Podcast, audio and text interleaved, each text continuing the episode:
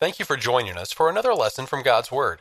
The West Huntsville Church of Christ at Providence is located at 1519 Old Monrovia Road Northwest, Huntsville, Alabama 35806. Anytime you're in the Huntsville area, we hope you'll stop in and be part of our worship. Sunday morning worship is at 9 o'clock, with Bible class immediately following. Sunday evening worship is at 5. Midweek Bible study is held Wednesdays at 7.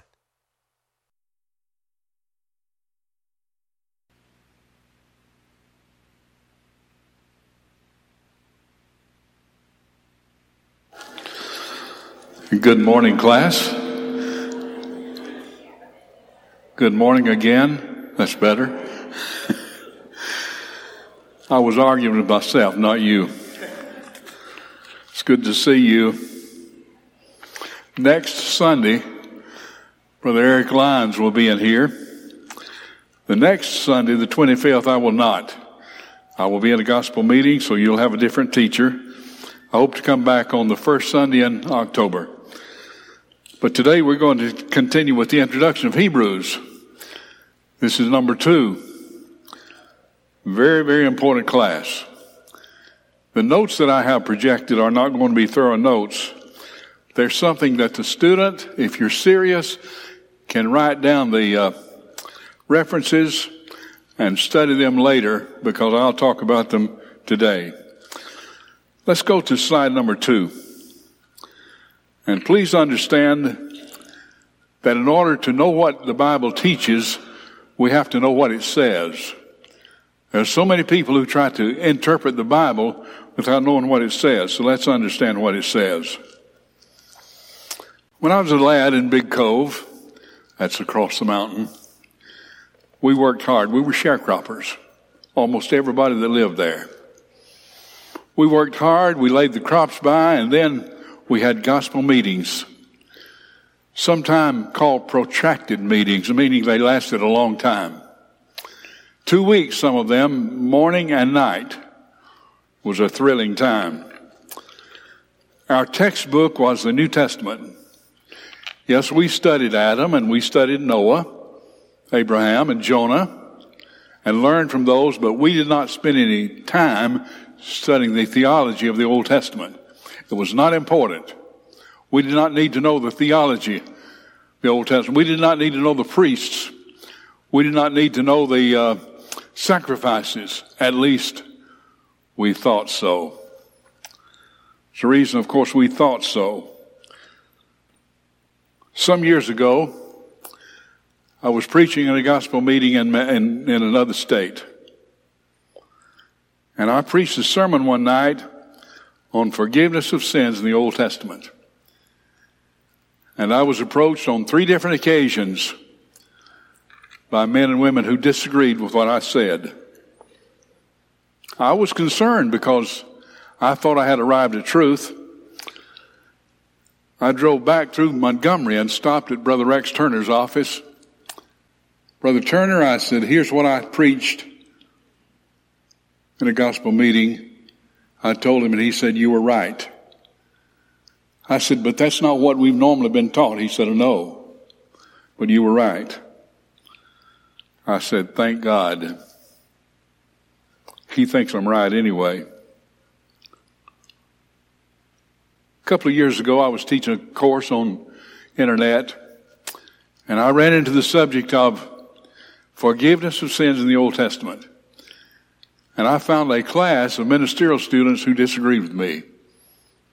It took me a long time to convince them enough so they could pass the test. Because they all said sins were not forgiven in the Old Testament. So a few weeks ago, I started another class at a university. And I said to my students, ministerial students, I said, we're going to take time to learn that sins were forgiven in the Old Testament. One of the young men, 20 years of age, said, Brother Andrews, I know sins were forgiven in the Old Testament. I have read the book of Leviticus. I said, thank God for you. Chapters 4 and 5 in Leviticus one time says, do this and their sins shall be forgiven them. Six times it says, do this, this, this, this, this, and his sins will be forgiven him. You can't get any plainer than that. But That's just not exactly how we have believed it. It didn't get through. You see in the Old Testament, on Atonement Day, the Day of Atonement, the high priest laid the sins of the people on the head of a scapegoat. That was the goat for Azazel. Had the God's goat and Azazel, Azazel goats. You, you don't read of Azazel's goat in the, in your Bible, probably, unless you have a real modern translation, because we don't have Azazel there, even though the Hebrew does. We have scapegoat. You know why we call him a scapegoat? Because he's the goat that escaped. And when the King James Version was translated and the version before that, the Great Bible, they knew nobody knew what Azazel was and could have kept projecting and know that nobody in the 22nd, in, in the 21st century knows what it is. And nobody in the 22nd century will know what it is. We don't know. We can't define it. So they made it simple. It's the goat that escaped. That's good enough. But he took the sins into the wilderness. The word forgiveness means to send away. That's all it means, to send away, to send out. Several years ago, I was invited into another state to preach a sermon on that subject. The first thing I did in that church, I said, How many of you believe that sins are rolled forward in the Old Testament?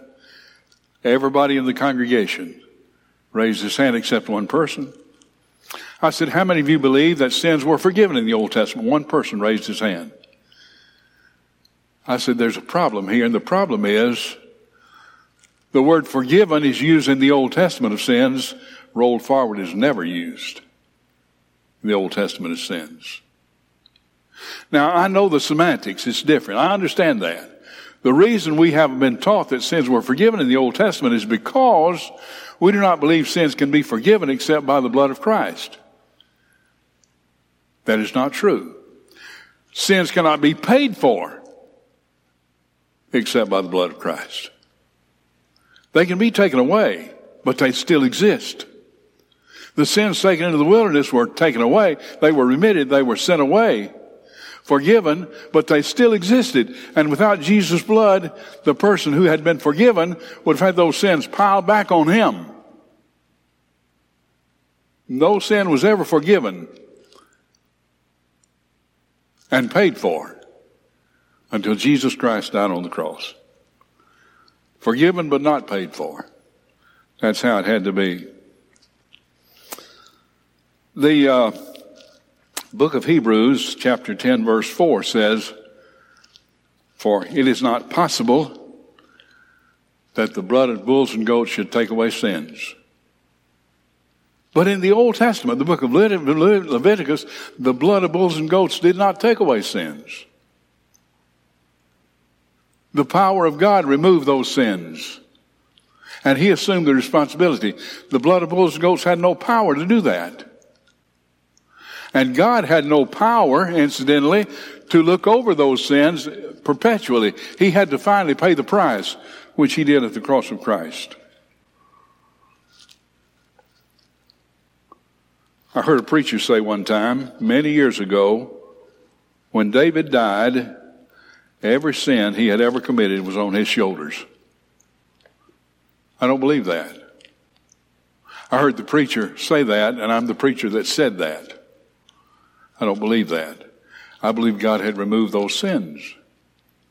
They were not yet paid for, but He had removed them. Now let's look at slide three. I wonder if we've simplified too much. We've looked at the uh, Old Testament, the New Testament, and said, okay, there are three ages. There are patriarchal age, Mosaic age, and Christian age. Is that too simple? Do we need to say more?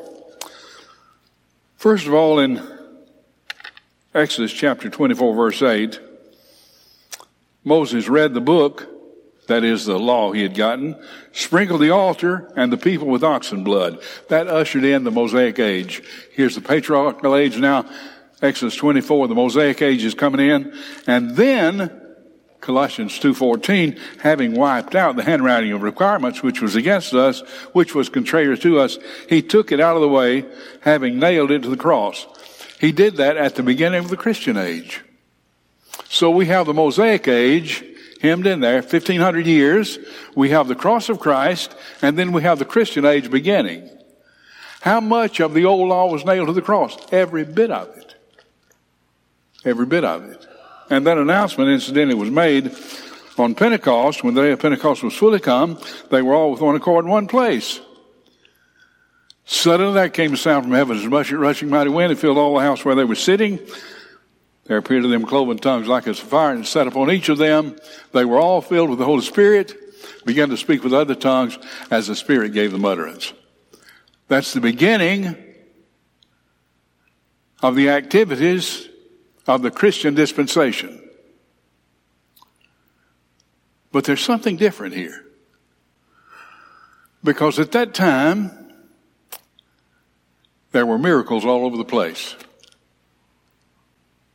Holy Spirit given to Christians. Apostles baptized with the Holy Spirit. Very different than we have today. A different time in Christianity.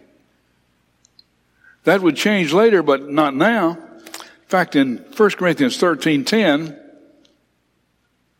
Paul talks about love in this chapter. And he says, When that which perfect has come, that which is in part should be done away. That is the uh, uh, special knowledge, special miracles, miraculous everything will be done away. When that which is perfect has come, and it's easy to say, well, that's when Jesus comes back. Not so. The word perfect there, that which is perfect, is in neuter gender. It does not refer to a man, does not refer to God, it refers to the perfect thing. The perfect thing was the full revelation. And that full revelation was primarily accomplished in that time period. The beginning of the Christian age.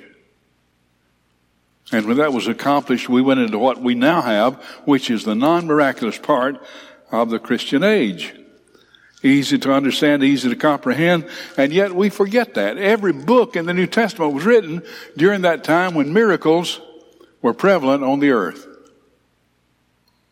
They're no longer prevalent. Doesn't happen that way. So we need to divide the Christian age into two parts. The miraculous part and the non-miraculous part in which we now live. That's what God is getting to. He used the miraculous part to lay the foundation get the gospel out to the people, and then he took away that miraculous time because he gave the full revelation. Slide number four. This is the most important slide that I will present today. It is very, very important. I want us to look at chronology. In AD 26, John the Baptist came preaching. Incidentally, I want to talk about dates for just a minute. It is easy to say Jesus was born January 1st, AD 1. The only thing, that didn't happen that way. According to the best scholars, Herod the Great died in 4 BC. Herod the Great was living when Jesus was born. Well, how could Jesus be born before Christ? Well, somebody got the calendar messed up. He was born at least 5 BC, maybe 7 BC. We're not sure. When was the church established? We don't know. AD 33 is our standard answer. That's not correct. Might have been as early as AD 27. I compromise, just say AD 30. How's that? Because if God had wanted us to know, I'm sure He would have spelled it out.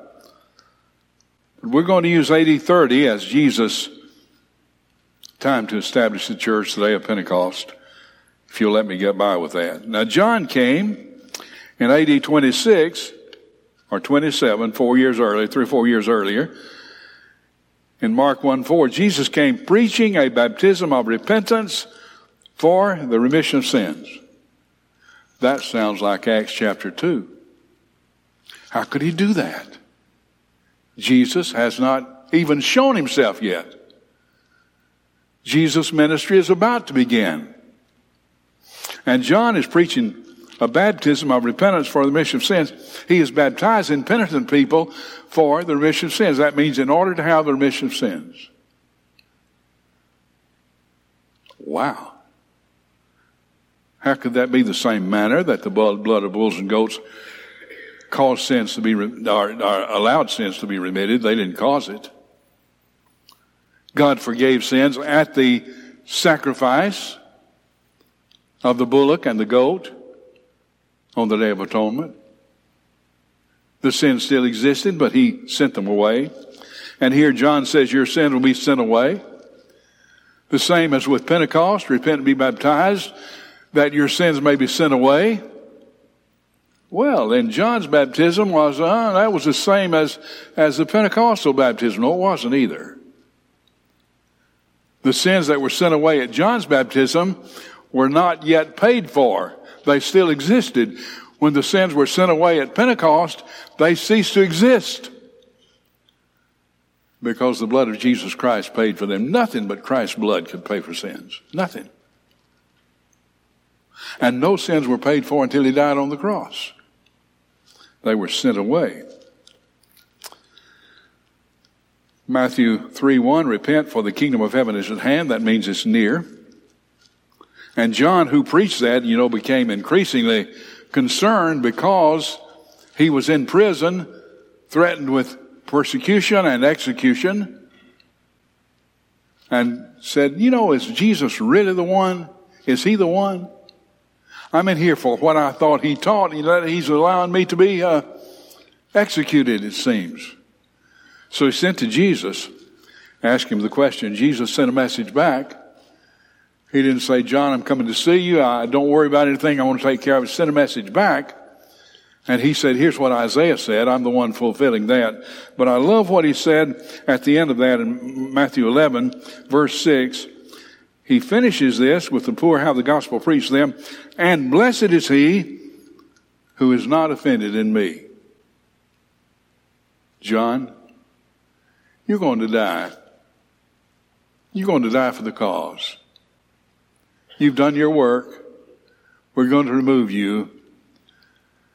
And then generically, he said, Blessed is he that is not offended in me. See that I have a purpose in this. You have a greater life beyond.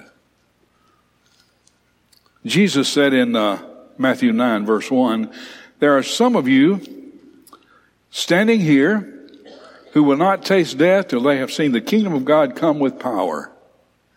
And it would come within two or three years. The kingdom of God would come with power. I never will forget. I lived at one time when I was a young preacher next door to uh, a preacher. He and I talked a little over the fence. And he told me one day, he said, You know, things are getting bad here. I think the Lord is about to return. I said, Well, you know, he said back then, there's some standing here that will not taste death until they see the kingdom come with power. The kingdom came then. He said, no, no, no, no, no. He, he said that in a context of when these things come to pass, and these things with wars and storms and all this kind of stuff are coming to pass. And now, he said, that is being fulfilled now. And I want to be very kind with what I say, but I learned a long time ago not to argue with a Well, you finish the sentence. Let's look at the calendar. Acts 1 8. the church is about to be established. AD 30, we're calling it. But you shall receive power, Jesus said, when the Holy Spirit has come upon you you shall be witnesses to me in Jerusalem and in all Judea and, Jer- and Samaria and to the end of the earth. Very simple. That happened in the next chapter. Acts 2 verses 41 and 42 summarize salvation and worship. Listen to it. Then those who gladly received his word were baptized. There were added to them that day about 3,000 souls. You know, they had asked, men and brethren, what shall we do? Joel had said, Whosoever shall call on the name of the Lord shall be saved. They didn't know how to call. They had not been told how to call. Peter told them how to call, repent, and be baptized. Every one of you in the name of Jesus Christ for the remission of sins, you shall receive the gift of the Holy Ghost. They that heard the word were baptized. There was added to them that day about 3,000 souls. Now look at the worship. And they continued steadfastly in the apostles' doctrine, fellowship, breaking of bread, and in prayers. There is their worship. Does not mention singing there. That was part of the worship we see later. But here, the apostles' doctrine, they were taught. Fellowship, they gave of their means. Breaking of bread, that's the Lord's Supper. And then prayers. I said that to say this. It is easy to take verses 41 and 42 and say, New Testament Christianity was very simple. And it was.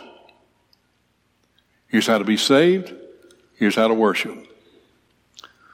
We have that pattern. There's no reason for any confusion in the early church. They had some problems, of course. Ananias and Sapphira were selfish, and they were killed because of their sin. And the Grecian widows were being neglected, and uh, that had to be handled. But things seem to be going pretty well. But I want you to look at Acts chapter 6 verse 7 after the Grecian widows were attended to. Then the word of the God spread and the number of the disciples multiplied greatly in Jerusalem. And we have lauded this part and a great many of the priests were obedient to the faith. Great. The people of Judaism that didn't respond on the day of Pentecost are now beginning to respond with the gospel outreach. Things are perfect. Or are they? I want to tell you about Joyce. Joyce was a young mother, a great Christian, new in the faith when she moved into the area where I preached. She sat down and talked with me. She said, I want to tell you my background. And she did. And then the first Monday that she was a member of that congregation, she called me on Monday morning. She said, Brother Andrews, I know you're not a priest for me. I know we're all priests. But for many, many years, I have confessed my sins to a priest and I must talk to you. Am I free to do that? I said, Yes. She said, Well, I yelled at my husband this morning. I lost my temper. And I need forgiveness. I said, If you've asked God, He's already done that. But this goes on next Monday morning, next Monday morning, next Monday morning. And I tried to put myself in her situation. She had done that since she was a little girl and she couldn't get away from it. Was it wrong for her to call and tell me these things? Well, not wrong for her to do that. I never led her astray. I never forgave her sins, and she didn't ask me to. She just wanted to talk about it. And she went on to say this. She said, You know, I became a member of the Church of Christ. I was shocked by some things that happened. She said, I'd always gone into worship and I curtsied before the Virgin Mother. And everything was as quiet as a mouse.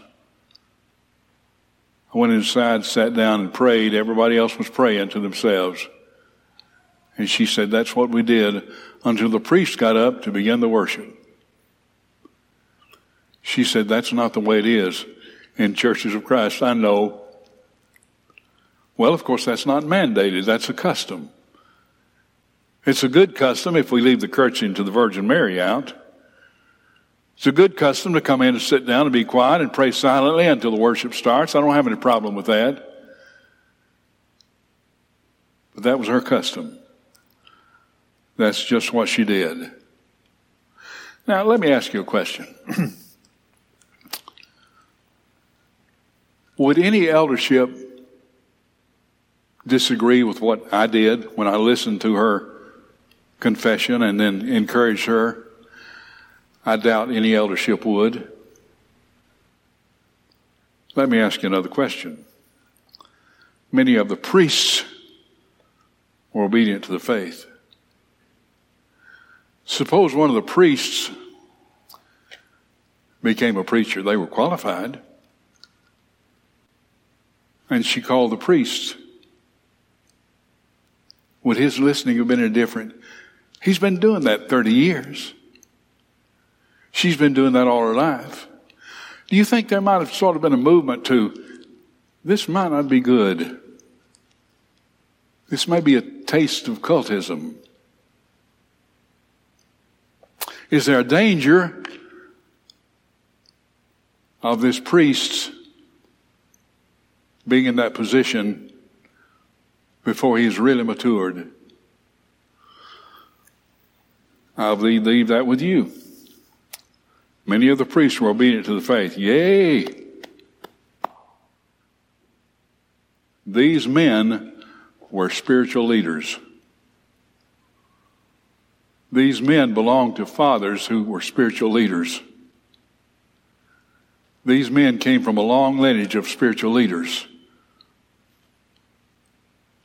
Are all of them going to always be satisfied with singing and praying and Lord's Supper, teaching,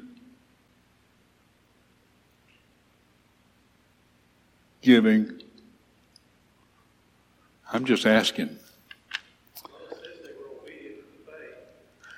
Yes, that means they became Christians. That's what it means. We'll get there later.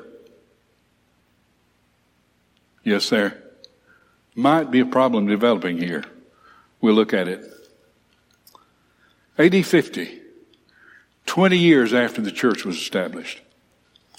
Acts 15:5, but some of the sect some of the sect of the Pharisees who believed. These people were Christians. Rose up saying, It is necessary to circumcise them and to command them to keep the law of Moses.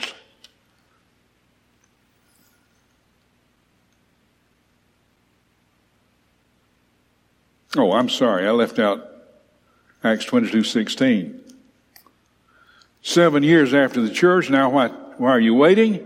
Why tarriest thou? Arise, be baptized, wash away your sins, calling on the name of the Lord. That's Paul. And then later on, the, what I just read there, there was a sect of the Pharisees who believed. They were members of the church. They rose up and said it's necessary to circumcise them and to command them to keep the law of Moses. In order for the church to be what it ought to be, in order for Christianity to be what it ought to be, in order for Christ to be what he ought to be, we have to take the law of Moses into account. God gave the law of Moses on Mount Sinai. It has to be a part of Christianity. Christianity cannot be perfect without it. We have to put it in. We forget about culture. This is culture. And conviction. I'm being facetious, of course. We must not have the law of Moses, but they believe we should. AD 52 to 55, Paul writes the Galatians, and uh, this is lengthy, but I'm going to read all of it. On the contrary, when they saw that the gospel of the uncircumcised had been given to me, and the gospel of the circumcised was to Peter, for he who worked effectually in Peter for the apostleship to the circumcised also worked effectively in me toward the Gentiles. And when James, Cephas, and John, who seemed to be pillars, perceived that the grace that had been given to me, they gave to me and Barnabas the right hand of fellowship, that we should go to the Gentiles and they to the circumcised. What is the difference in the gospel to the Gentiles and the gospel to the Jews? There's no difference in the gospel, but there's a difference in culture. And God said, I see the difference in culture. I know it. I understand it. We're going to let Peter deal with the Jews. We're going to let Paul deal with Gentiles. And they, of course, were to deal in God's way. But did they? Was it always that way? AD 58. We're 28 years past the establishment of the church. We're 12 years away from the fall of Jerusalem. We talked about this last time, Acts 21. This is a long passage, but I'm going to read, spot read through it. Anyway, Paul comes into Jerusalem. He ended his third missionary journey. Comes into Jerusalem. He wants to be there for Pentecost. It was his custom to keep some of the uh, traditions of Pentecost. Nothing that would block out Christ, nothing that would even introduce Moses into Christianity. He had a vow. And then the church meets him and uh, he reports on, or the leaders do, he reports on what has happened, and they are very happy about that. And then in verse 20, and when they heard it, they glorified the Lord. They said to him, You see, brother, how many myriads, that's thousands of Jews there are, who have believed and are zealous for the law. Did you hear that? They believed and were zealous for the law. That's in Jerusalem now. But they've been informed about you that you teach all the Jews who are among the Gentiles to forsake Moses, saying they ought not to circumcise their children nor walk according to the customs. This is Jerusalem almost 30 years after the church has been established. You want to go back now and say, and many of the priests were converted? What then? What are we going to do about this? The assembly must meet. That's the church, or probably an elite group in the church. They will hear that you've come. Therefore, do what we tell you. Take four men, pay their fee, go ahead and do your vows and so forth. And why? That all may know that those things of which they were informed of you, informed concerning you are nothing, but that you yourself also walk orderly and keep the law. We don't have everything here. But we know that Paul did what they told him to do. He took the men, next day, having been purified with them, entered the temple to announce the expiration of the days of the purification, at which time an offering should be made for each one of them. Paul was arrested. He was accused of taking a Gentile into the temple. Was arrested. He was finally sent to Rome because he appealed to Caesar. Imprisoned at Rome. The Bible closes with him under house arrest. There is a tradition that he was released temporarily, went to Spain, came back, arrested by Nero, put in a dungeon, and executed. We do not have that account in the Bible. So we don't know that that occurred. But Paul was never a free man after this in the Bible. He was never a free man. So here we have 28 years after the church was established. There's a big thing going with Judaism and Christianity. Okay, let's go to the next slide. God said, I've had enough. I'm through with this. This is crazy. Jesus is the greatest teacher. He's the only teacher that we should listen to. Jesus plus anything is a corruption. You know, when you have something perfect, what are you going to do to it to make it more perfect? have a perfect steel ball. It is a sphere. Nobody can see it's anything but a sphere.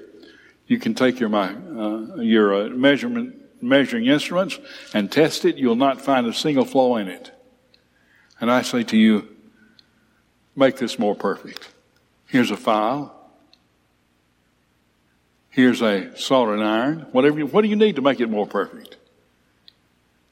James, if I touch it, it will become imperfect. Galatians 3:24 Wherefore the law was our tutor to bring us to Christ that we might be justified by faith. The word tutor is a Greek word that means leader of a child. This tutor was not a teacher of mathematics or history or anything like that. He was a teacher of how to do things. Make sure you look well when you go out in public. Here are your clothes. Wear them properly. Take your hat off at the right time. Here's how to greet people. The law was our schoolmaster to bring us to Christ, our tutor to bring us to Christ, that we might be justified by faith. Now that Christ has come, now that faith has come, we're no longer under a schoolmaster. Just a part of it. No, no, no, not a part of it. Just that part of the, the schoolmaster that makes things, no, he won't make things better here. Jesus Christ is perfect. Now, let's look at slide number six, the final slide. God said, I've had enough. God said, I have to, you have to leave Moses. Now, Hebrews 6 is a difficult passage, and there's controversy over this in our brotherhood as to what it means. And I'm not a scholar, I'm a student of the Bible, but here's my convictions on this passage. Therefore, leaving, Hebrews 6 1, therefore, leaving the discussion of elemental principles of Christ, let us go on to perfection, not laying again the foundation of repentance from dead works and of faith toward God. The word leaving there. We'll get to this when we come to chapter 6 in a little more detail, but I want to emphasize it. The word leaving is aphiemi. The Greek word is aphiemi. It simply means to remit, yield up, expire, let go, let alone, divorce. I want you to divorce yourself from the elementary principles of Christ. Well, now he mentions faith and he mentions laying on of hands and so forth. He's talking about that. I think in the Old Testament, he says, leave Moses, divorce Moses, get away from Moses. Aphiemi. Same word for remission of sins. When sins are remitted, aphiemi, they're gone away.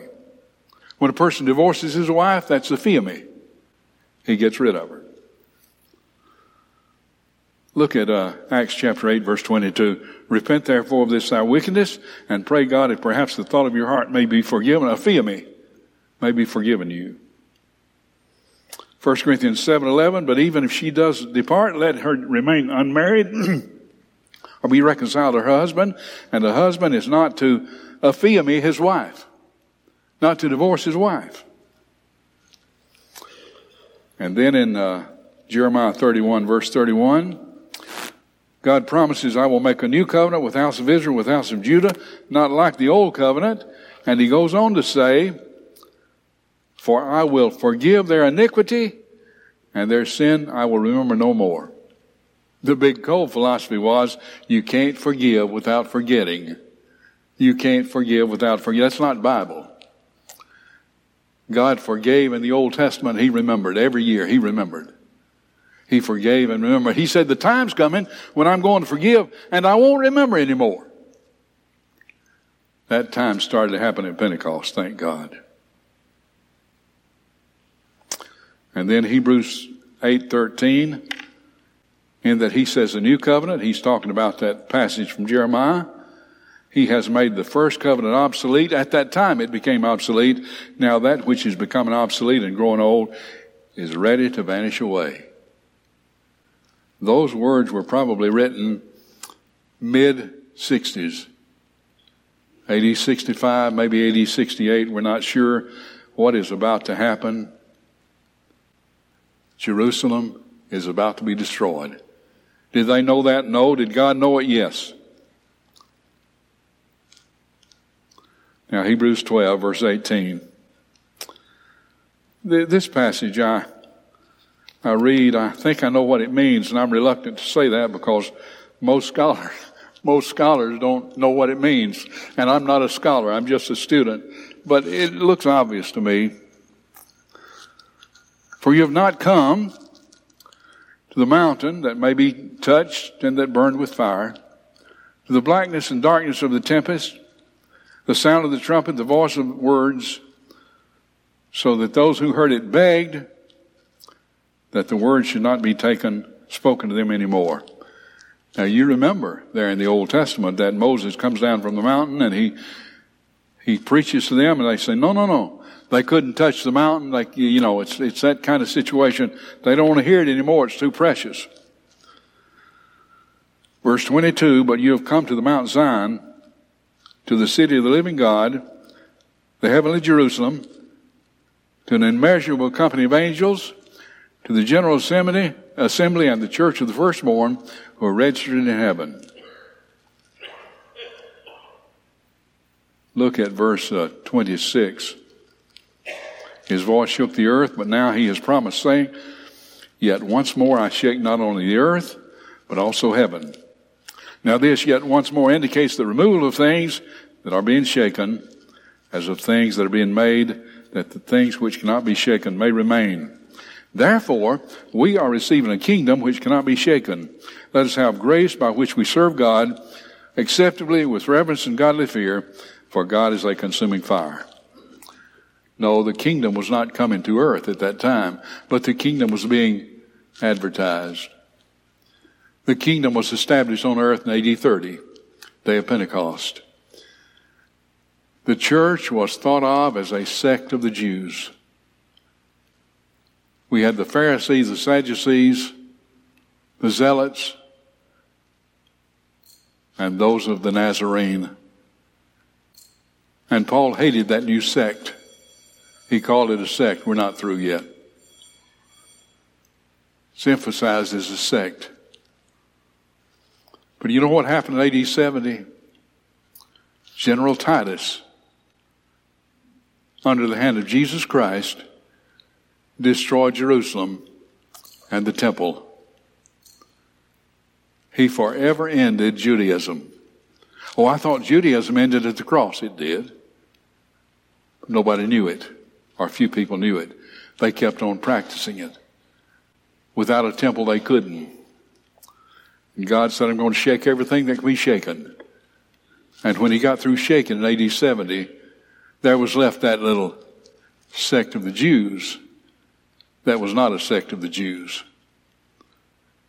It was what you and I belong to. It was the church of our Lord Jesus Christ, the kingdom on earth. Thank you for being here. Thank you for listening. I enjoy the class. Uh, if you have questions, let me know. We have little time for discussion in this class, but I will deal with your questions. If you, yes.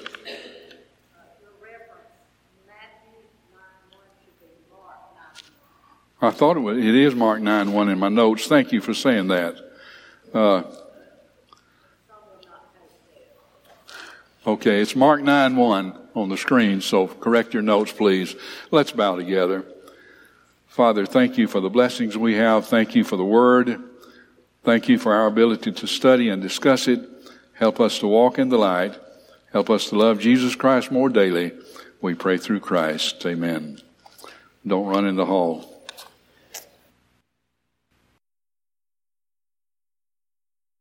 We hope you have enjoyed this lesson from God's Word. If you would like to continue your study of New Testament Christianity, please send your name and address to World Bible School, West Huntsville Church of Christ, 1519 Old Monrovia Road Northwest, Huntsville, Alabama 35806. Or if you prefer, send your name and address by email to wbs at westhuntsville.org.